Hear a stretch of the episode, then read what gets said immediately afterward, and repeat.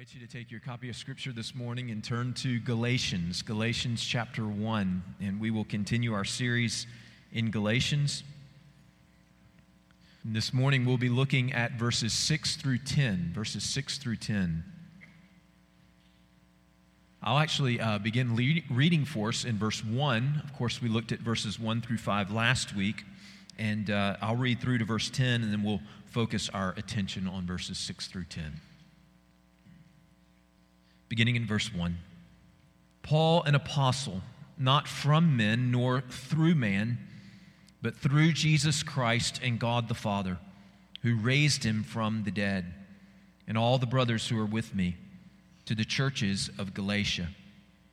Grace to you and peace from God our Father and the Lord Jesus Christ, who gave himself for our sins to deliver us from the present evil age according to the will of our God and Father.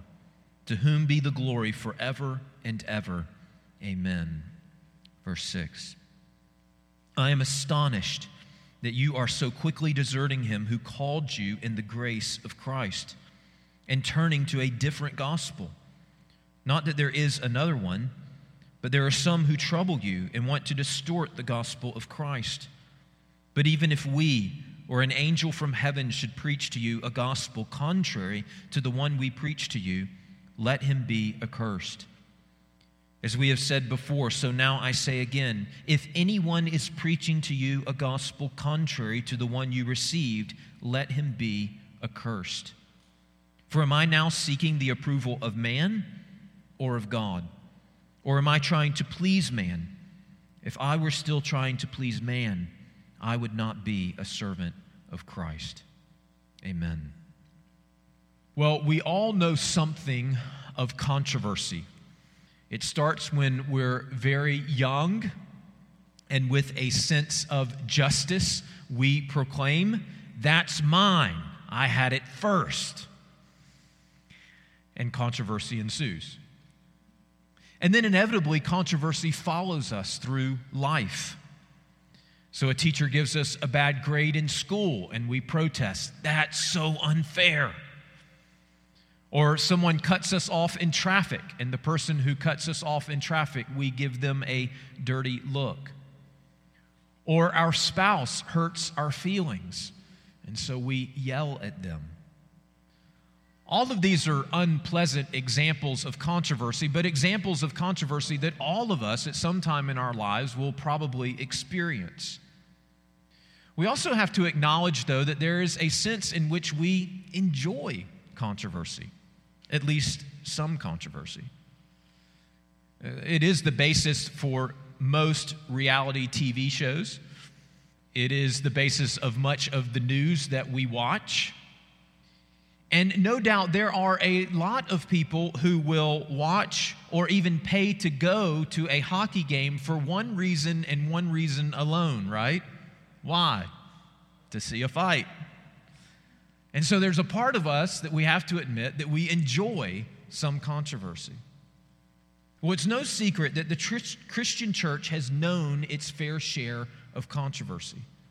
Some of it justified, much of it not. And in our text this morning, we enter into the mix of a full-blown controversy. And from Paul's example here, we learn a number of important lessons regarding Christian controversy.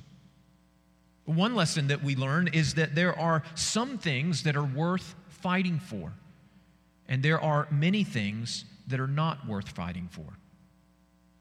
You see, it seems even in our own day that many theologically liberal churches don't think that there is anything worth fighting for. And there are some theologically conservative churches that fight all the time. Every hill is a hill to die on. Everything is a battle to the death. It's instructive for us to see here in this letter that Paul writes to the churches of Galatia, it's instructive for us to consider what it is that Paul is fighting for. And here in our text we see that Paul is fighting, he is contending over the gospel. In fact, that word gospel is mentioned 5 times in our text. I believe that Paul would say to theologically liberal churches, there are some things worth fighting for. There are some things where you need to draw a line in the sand. And on the other hand, I think Paul would say to some conservative or fundamentalist churches, you need to put down your swords. You're killing each other. I'm talking here about the gospel. I'm not talking about, for example, what translation of the Bible you're reading out of, whether it's the King James Version or the English Standard Version, which I'm reading from this morning. You see, the inability of churches to distinguish between what is essential, what's important, and what is not can be crippling to a church. So for some conservative fundamentalist churches, sometimes the worst word that you could ever use, the worst thing you could ever do is compromise.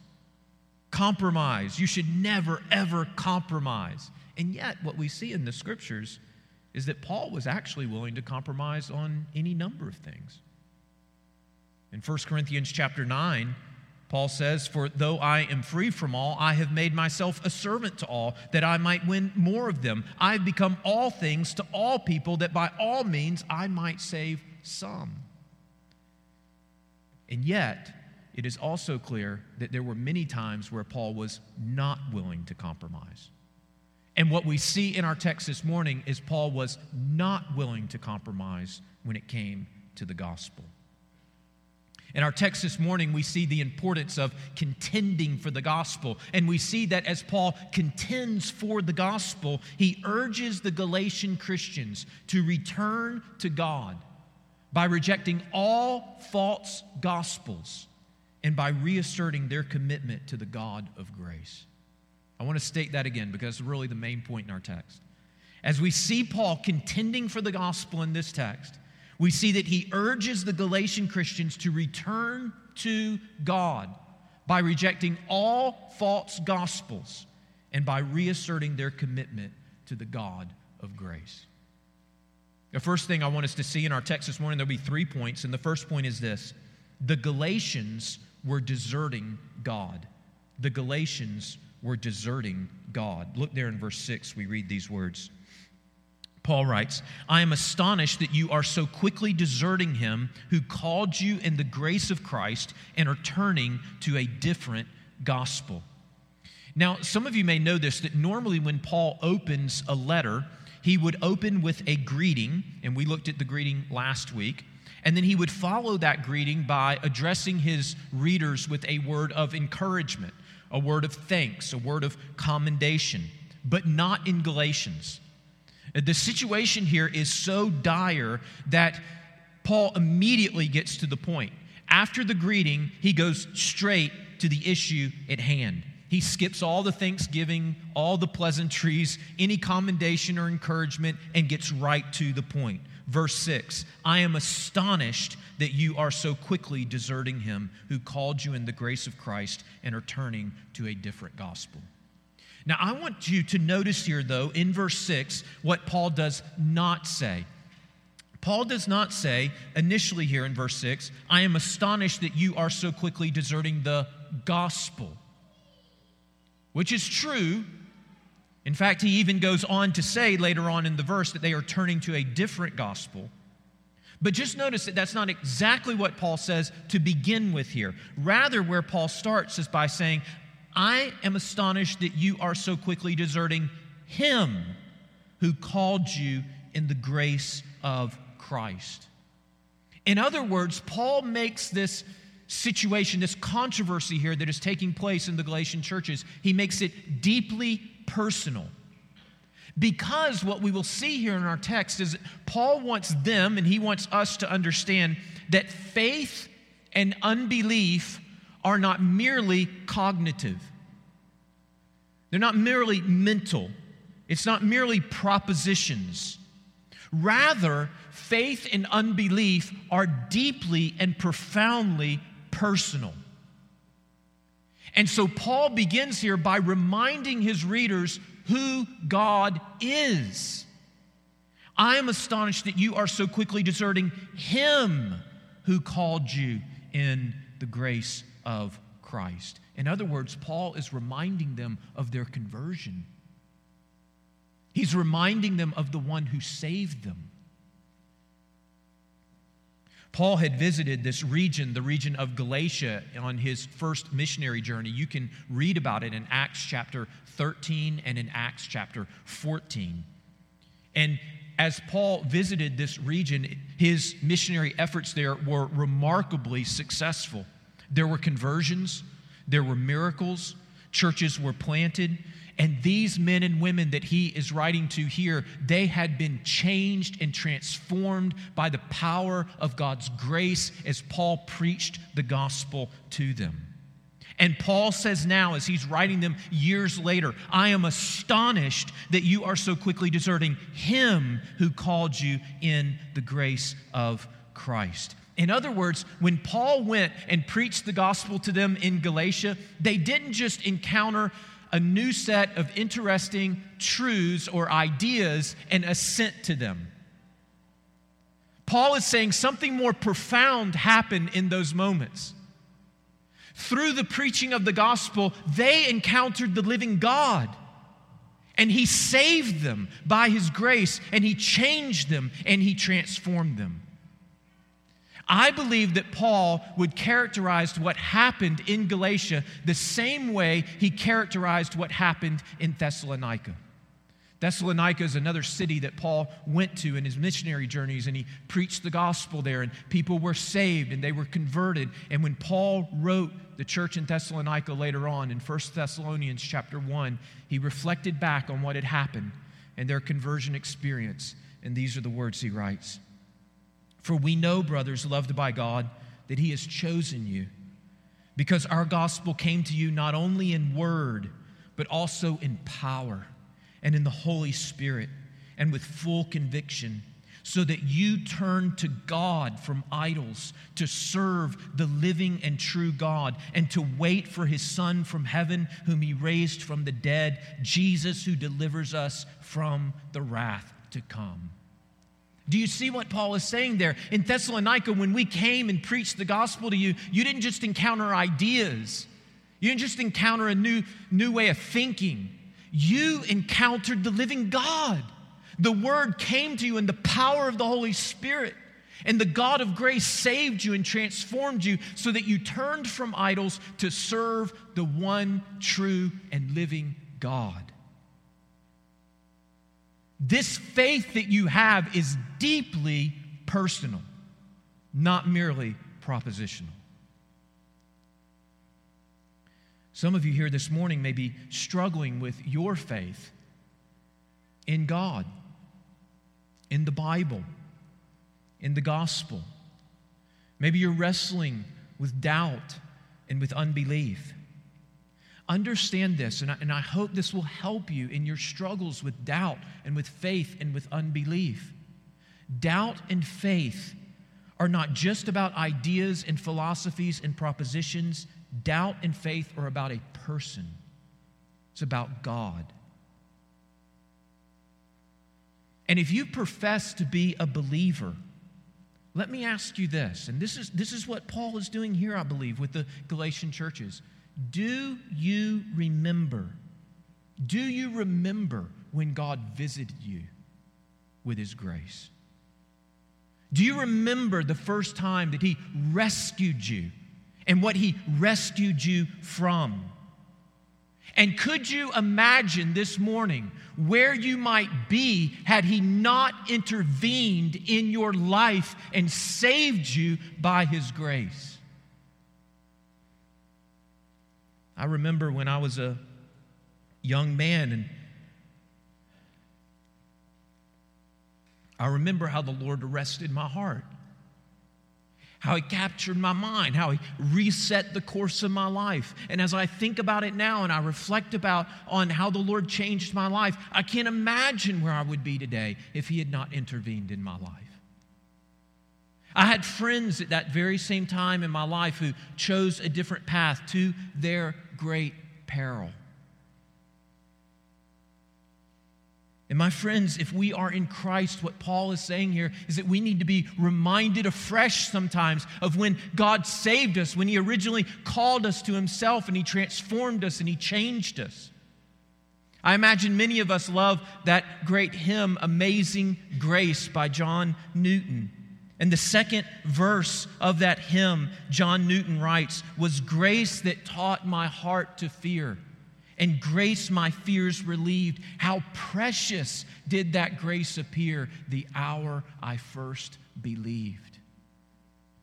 And sometimes, my friends, we need to be reminded, we need to go back and remember the preciousness of God's grace, the hour, the moment that we first believed. Where would we be without the God of grace? Where would we be without God who calls and redeems and saves through the grace of His Son, Jesus Christ? Os Guinness, who wrote a book on doubt that's really helpful, entitled God in the Dark, he's reflecting on a verse from Romans chapter 1, verse 21. And in that verse, Paul writes, although they knew God, they did not honor Him as God or give thanks to Him. And Os Guinness writes these words reflecting on that verse, quote, Paul's words are a reminder that rebellion against God does not begin with the clenched fist of atheism, but with the self-satisfied heart of the one for whom thank you is redundant. The bankruptcy of our position without God is forgotten. The sting of our former dilemma fades. A sense of God's conviction wears off, and our acknowledgement of God's grace becomes routine and matter of fact, end of quote. And do you see what Paul is trying to elicit within his readers, what he's trying to awaken again in a fresh way within their minds? He's trying to remind them afresh and anew of God's redeeming grace and love and salvation in their lives. He says, don't you remember how God called you, how He saved you, how He redeemed you, how He transformed you? Are you ready to forsake Him? Because doubt is not all cognitive. Doubt is not all about ideas and philosophies and propositions. It's about a person. And if you forsake the gospel, you forsake Him. If you lose the gospel, you lose God. If you desert the gospel, you desert the one who is God Himself and saves by His grace and His mercy. And given who He is, given who Christ is and how He has changed you and how He's redeemed you and how He's transformed you, are you ready to reject and disbelieve His word and desert Him? The Galatians were deserting God. And now we see right from the get-go in this letter how dire the situation really was. Secondly, this is our second point, the Galatians must reject all false gospels. The Galatians must reject all false gospels.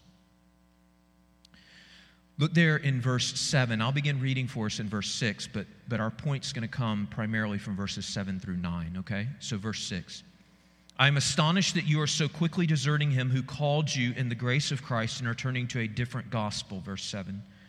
Not that there is another gospel, but there are some who trouble you and want to distort the gospel of Christ. But even if we or an angel from heaven should preach to you a gospel contrary to the one we preach to you, let him be accursed. As we have said before, so now I say again, if anyone is preaching to you a gospel contrary to the one you received, let him be accursed. Now, as I mentioned, the word gospel is used 5 times in just these few verses. And what is the gospel? What is it that Paul's fighting for, that he's contending for? Well, we can deduce from verse 6 that the gospel is the gospel of the grace of Christ. And Paul is insistent here that there is no other gospel. Now, we will begin to unpack more and more as we walk through this letter what this gospel is. But let me just share with you briefly this morning that there's an outline that I have found to be very helpful over the years in terms of articulating the Christian gospel. The outline has 4 points, and you can use this as you talk to people about the Lord and about what the gospel is. The 4 points are simple. God, man, Christ response. God, man, Christ response. So we start with God. God created us. He loves us. He desires to have a relationship with us. Man, but we have rebelled against him. We've rejected him and gone our own way. And therefore, we are worthy of his just condemnation. Christ, but God loves us. And so he sent his son who became a man and lived on this earth. He lived a perfect life in obedience to God and to his law. And then he died on the cross for our sins. He died in our place, taking the punishment that we deserve. And he was raised from the dead so that we might be saved, so that we might experience salvation and redemption. And then the 4th point, response. How do we respond to this good news that God loves us and has sent his son to redeem us and save us? The Bible uses 2 words over and over again to describe how we are to respond to this good news. Repent and believe. Repent and believe. Turn from your sins. It's a disposition, an attitude of the heart that says, no longer will I be Lord of my life, but I submit my life to Christ and he will be Lord. And believe. Believe that Jesus Christ died for your sins, that he was raised from the dead, and you will be saved. You will be forgiven of your sins, and God will grant you eternal life. This is the Christian gospel. This is the good news that Paul is talking about here as he writes to the churches in Galatia. But he says that there are some, you see there in verse 7, there are some who desire to trouble you, to disturb you, unsettle you, confuse you. And how are they trying to trouble, or how are they troubling the churches in Galatia? They want to distort, or that could be translated, they want to change, pervert, turn into something else, the gospel of Christ. And what these false teachers in Galatia were doing was they were wanting to turn the gospel, the good news of Jesus Christ, upside down. And so what they were essentially teaching is that you do good things in order to be accepted before God. Instead of teaching rightly what the gospel proclaims is that we are accepted before God through faith in Jesus Christ by his grace, and therefore we do good things. And just changing that order flips the gospel upside down. Are we saved by grace, or are we saved by the good things that we do? And so the teaching of these false teachers, we could imagine that to these young Christians in Galatia, it may have seemed very plausible. It may have seemed very reasonable. It may have seemed very convincing. They may have said something to the Galatian churches like this. Yes, we believe Paul's gospel just like you do. We believe that salvation is by grace through faith in Jesus Christ. But listen, Gentile Christians, we Jews have been following God far longer than you have. In fact, for thousands of years, we've been following him. And if you really want to know God, then you must follow the Jewish laws and customs. And in particular, you must be circumcised according to the law of Moses. And then you will be saved. You see, false teachers are deceptive. And that's one of the things we need to know about false teachers. They are deceptive. Now, admittedly, some of them are not as good at it as others. I don't know if you've ever seen a picture of Anton LaVey. He is the author of the Satanic Bible, and I believe the founder of the Satanic Church. He's a scary-looking dude. And if you were to see him, you should know right away, I need to go in the other direction. He's not very good at hiding his ill intent. But people are still deceived by him. But most false teachers don't come into a church wearing a t-shirt that says, I'm a heretic, I want to distort the gospel and divide your church, right? Most false teachers don't do that. They are deceptive. Think about the Mormons.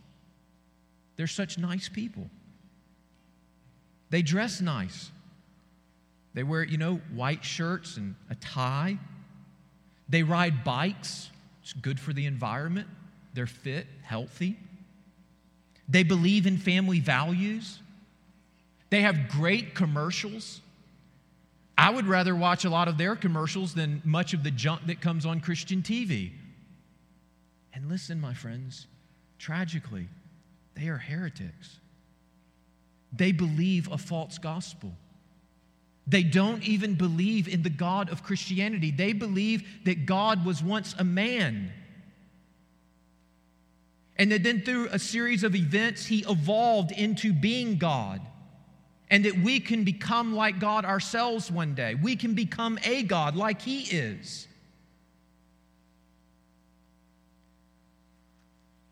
False teachers often, most often, are deceptive. But that doesn't mean, although they may be appealing or compelling, it doesn't mean that what they teach is true. J.C. Ryle, who was an Anglican bishop in the 19th century, he was reflecting on false teaching in his own day, and he wrote 8 statements regarding the environment in his own day in which false teaching was taking a foothold and growing. Listen to these 8 statements that he makes. I'm going to read them to you quickly. 1, there is an undeniable zeal in some of the teachers of error. Their earnestness makes many think that they must be right. Number 2, there is a great appearance of learning and theological knowledge. Many fancy that such clever and intellectual men must surely be safe guides. Number 3, there is a general tendency to free thought and free inquiry in these latter days. Many like to prove their independence of judgment by believing novelties. Number 4, there is a widespread desire to appear charitable and liberal-minded. Many seem half ashamed of saying that anybody can be in the wrong. Number 5, there's a quantity of half-truth taught by the modern false teachers. They are incessantly using scriptural terms and phrases in unscriptural ways. Number 6, there's a morbid craving in the public mind for a more sensuous, ceremonial, sensational, showy worship. Men are impatient of inward, invisible heart work. Number 7, there is a silly readiness in every direction to believe everybody who talks cleverly, lovingly, and earnestly, and a determination to forget that Satan often masquerades himself as an angel of light. Number 8, there is a widespread gullibility among professing Christians. Every heretic who tells his story plausibly is sure to be believed, and everybody who doubts him is called a persecutor and a narrow-minded man. Now, he wrote that, 150 years ago maybe? Don't those same observations ring true as we think about the modern church today and as we kind of survey the religious, spiritual context in which we live? And notice, my friends, that what Paul is saying to the church in Galatia here is that we have a responsibility to discern what is true and embrace it and to reject what is false. One of the things that's interesting in these opening verses here is that Paul is not primarily addressing the elders of the church in Galatia or the deacons in the church of Galatia or the leaders in the church in Galatia. He writes over and over again in these verses, he addresses the church as you. It's you plural. That's the pronoun he's using. Us Southerners would say y'all, right? And we see it over and over again in these verses. I am astonished that y'all are so quickly deserting him who called you in the grace of Christ. There are some who are wanting to trouble y'all and distort the gospel. But even if we or an angel from heaven should preach to y'all a gospel contrary to the one we preached, let him be accursed. As we've said before, now I say it again, if anyone's preaching to y'all a gospel contrary to the one you received, let him be accursed. Do you see what Paul is saying? That we as the church, the body of Christ, we have the responsibility to discern what is true, to avoid false teachers, to reject false doctrine. And again, this raises the question of authority. We saw this last week and we talked about it. If we have this responsibility to discern what is true, to avoid false teaching, to reject false doctrine, how do we know who to listen to? Who should we believe? Who has authority to determine what is ultimate truth? Well, notice in these verses that Paul has a number of things to say about those who may claim to be authoritative sources of truth. Notice what he says in verse 8. But if we or an angel from heaven should preach to you a gospel contrary to the one we preach to you, let him be accursed. So Paul imagines a scenario here where there might be an angel from heaven who would claim to be an ultimate source of authority as it regards absolute truth.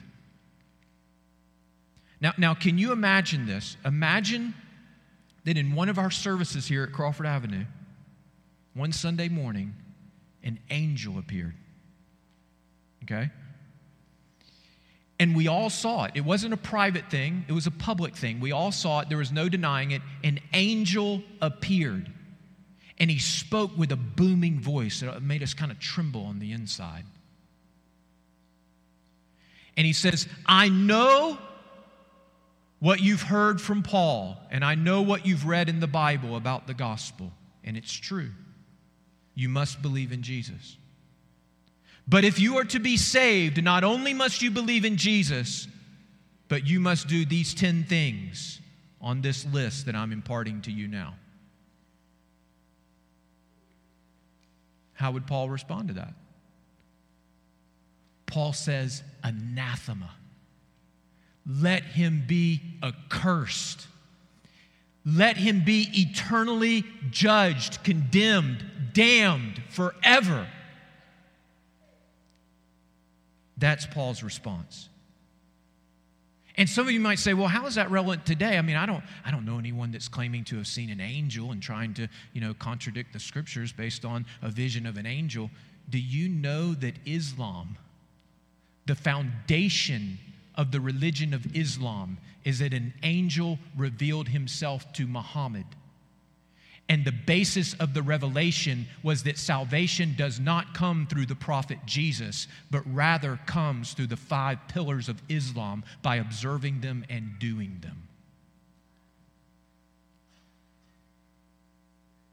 And many other cults make similar claims.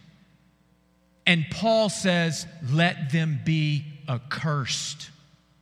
There is only one gospel. But Paul even goes further than that. Notice there in verse 8, he's addressed the angel. If there were an angel who claimed to be the source of ultimate authority over and above what has already been revealed in the gospel of Jesus Christ, let him be accursed. But notice what else he says in verse 8. But if we or an angel from heaven should preach to you a gospel contrary to the one we preach to you, let him be accursed. Now, this is very interesting because if you remember last week, Paul opens this letter in verse 1 by saying he's an apostle. And we talked about apostolic authority. And so you might say, well, didn't Paul have apostolic authority? And now he's saying, but even if we say something, proclaim another gospel, we should be accursed? You see, there's a vital distinction that needs to be made here, and this is very important. God did grant the apostles authority, unique authority, to speak to the church, to record Holy Scripture. But the authority that God granted to the apostles was an authority to speak on behalf of Christ, the Word of Christ. The word of Christ that he spoke to the apostles and the word of Christ that was affirmed by the rest of the apostles. They did not have the authority to preach their own words or their own gospel. As F. F. Bruce says it, quote, the gospel preached by Paul is not the true gospel because it is Paul who preaches it. It is the true gospel because the risen Christ gave it to Paul to preach. And that's an important distinction.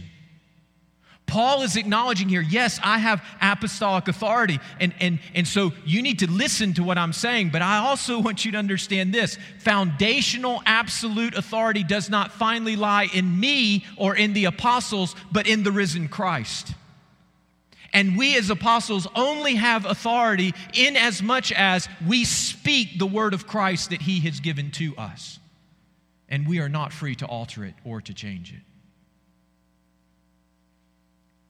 So, Paul says, if an angel contradicts the word of the risen Christ, let him be accursed. Even if an apostle were to contradict the word of the risen Christ, let him be accursed. And then, notice this, he generalizes it more. He restates it and then generalizes it in verse 9. As we have said before, so now I say again, so he's going to repeat it. If anyone is preaching to you a gospel contrary to the one you received, let him be accursed. So not just an angel, not just an errant apostle, but anyone. And I think it is worth saying, given our modern day and our modern culture, that as Paul says, anyone here, that includes you and it includes me. In other words, contrary to what our modern culture and society tells us today, we are not the standard for absolute, final, ultimate truth. Have you ever asked someone, well, what do you believe? And you know, you're not talking about like who's going to win the national championship this year, you know? You're talking about ultimate things, like who God is, how we can be saved, heaven, hell. And someone will say, well, what I believe is, and then, you know, they put it out there. It has maybe nothing to do with the Bible or bits or pieces of the Bible and bits and pieces of this and then kind of what they have come up with and so forth. And then you follow that up with asking them the question, well, why do you believe that? And the answer, well, I've just thought about it, and that's what I believe. I just know it to be true. I just believe it. Now, like our heads should spin at that point. I mean, the hubris, the arrogance, to think that like we have the holy scriptures that have been given to us, the most read book in the history of the world. There are many other religious texts. There have been billions of people who have lived throughout history.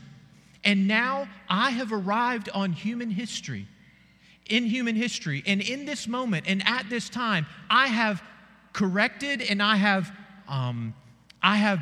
solved all the mysteries of the universe. Here they are. You're welcome.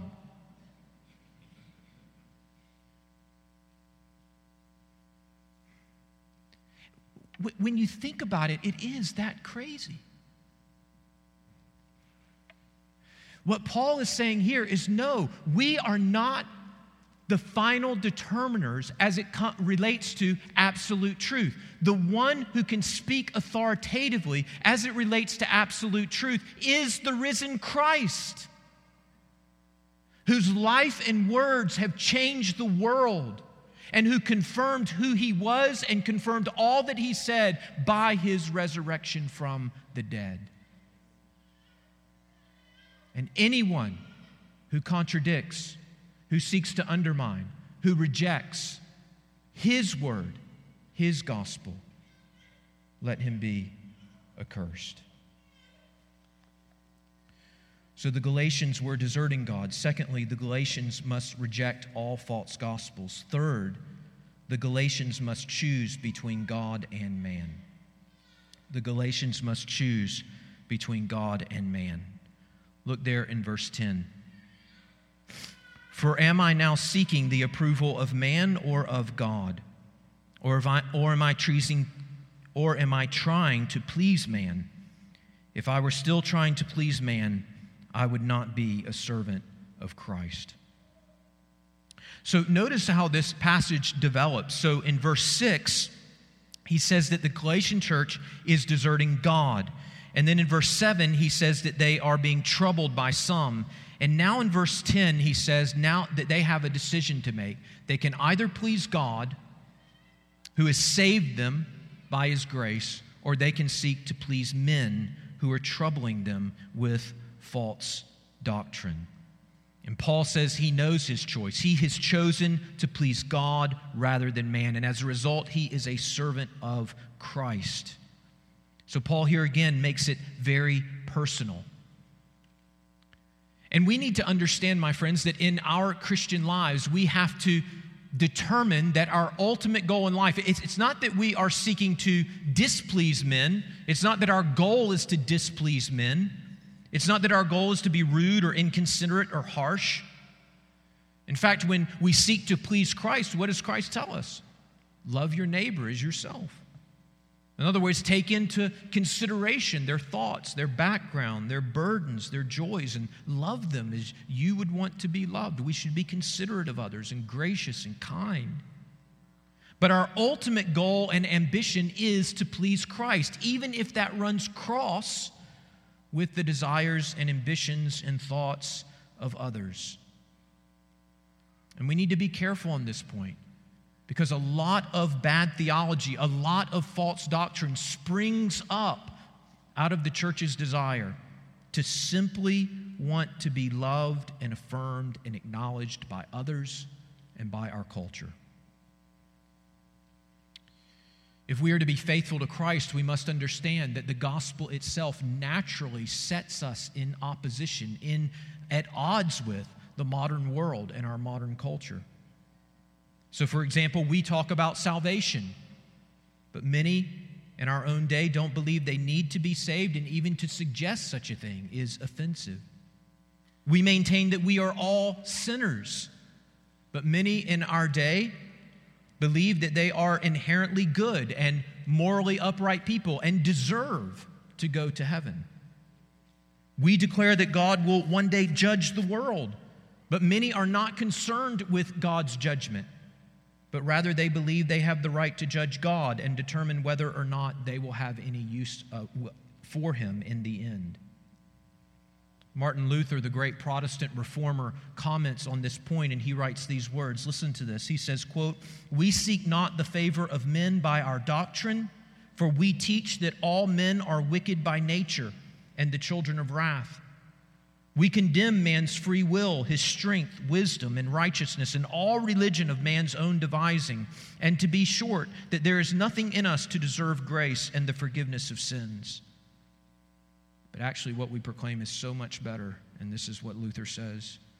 "But we preach that we obtain this grace by the free mercy of God only for Christ's sake.